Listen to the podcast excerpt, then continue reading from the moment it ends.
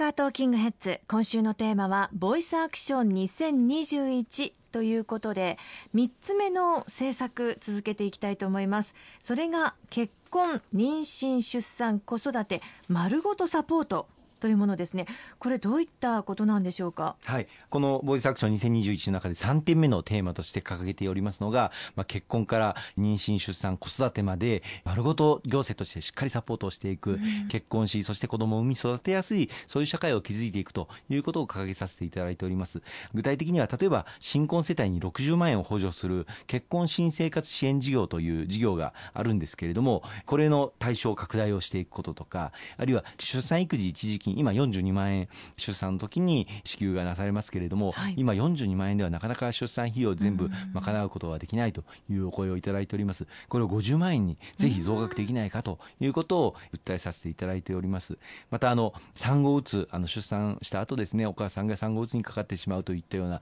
事例も多くあの発生しておりますので出産後のお母さんを支える産後ケアこれを全国的に展開をしていくこととかあるいは育休を取りやすいあの環境整備今その男性の育休取得というものも力強く推進をしておりますけれどもこれを取りやすい環境をしっかり社会として進めていく、まあ、こういったさまざまな施策を力強く投資をしながらこの結婚から妊娠出産子育てまで丸ごとサポートさせていただきたいというふうに思っておりますぜひこれを進めてもらいたいという方にはこの3点目のテーマにいいねを押していただきたいというふうに思いますね。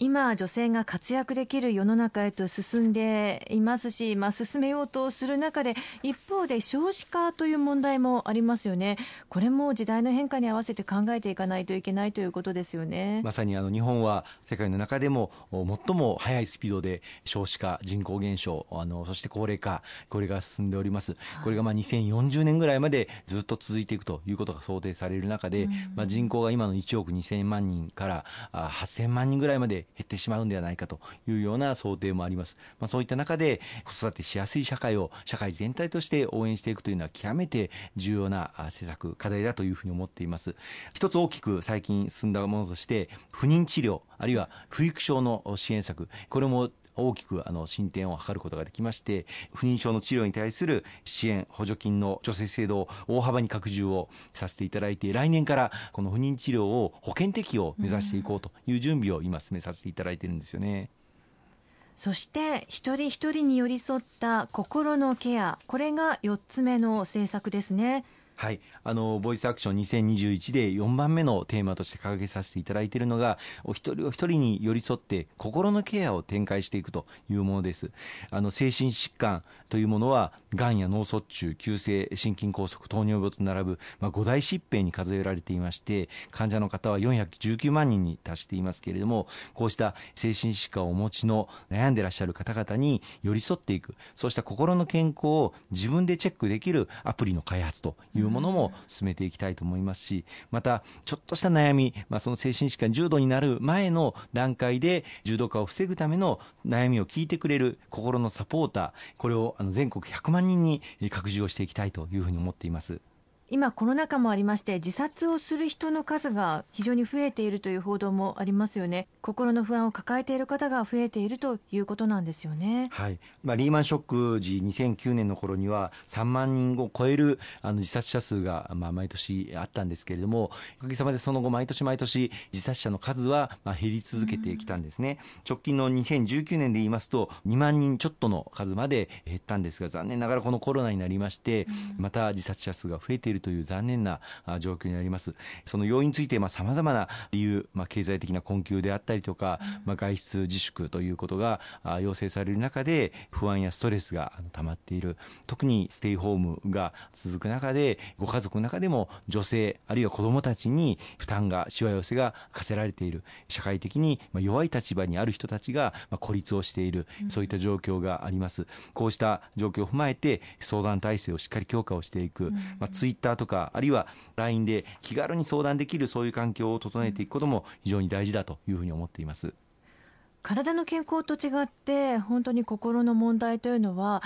どこに病院行ったらいいのかなっていうふうに悩んだりすることもあると思いますがそういった気軽にこう相談できる窓口があるというのはありがたいですよね。そうですね例えば神奈川県ではツイッターで、まあ、死にたいという自殺をほのめかす語句が頻繁に投稿されているそういう場合には相談を呼びかける画面が表示されるようになっていてその画面をクリックすると相談先の電話番号が表示されるという取り組みもしていますまたあの LINE 相談も昨年の4月からは国で地域自殺対策強化交付金というものが予算化されているんですけれどもこれを使った LINE 相談もあの始めているんですよね、まあ、LINE はあの中学生高校生も気軽に今使っている子どもたちが非常に多くて、なかなか相談できないような悩みも、まあ、LINE だったら気軽にあの相談できて専門家の方々につながることができるという特徴もありますのでぜひとも活用していただきたいと思いますね、うん、そうですよね。本当に悩みって一人で抱え込んでしまいがちですけれども自分がどういう状態なのか自分で判断しにくいという側面もありますよね、はい、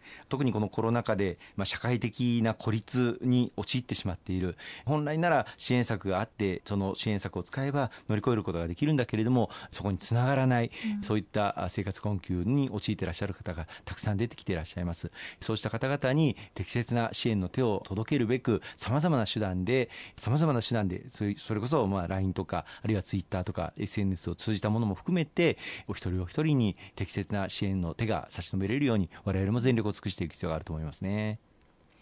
ボイスアクション2021最後がネットの誹謗中傷を根絶させるですね。